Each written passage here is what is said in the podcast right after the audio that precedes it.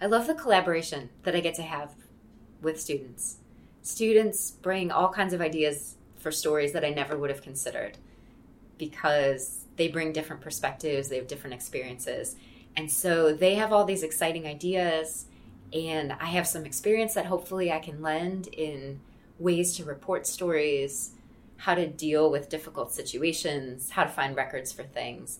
And I hope that by providing some of those resources that they can tell stories in a way that's meaningful to them and is meaningful to their audience. I want students to recognize that they can make an impact with their work because there are so many great examples of journalists in Chicago and elsewhere who are doing that, who are telling stories that really make a difference and really trying to understand different communities and every day are pushing themselves to do better.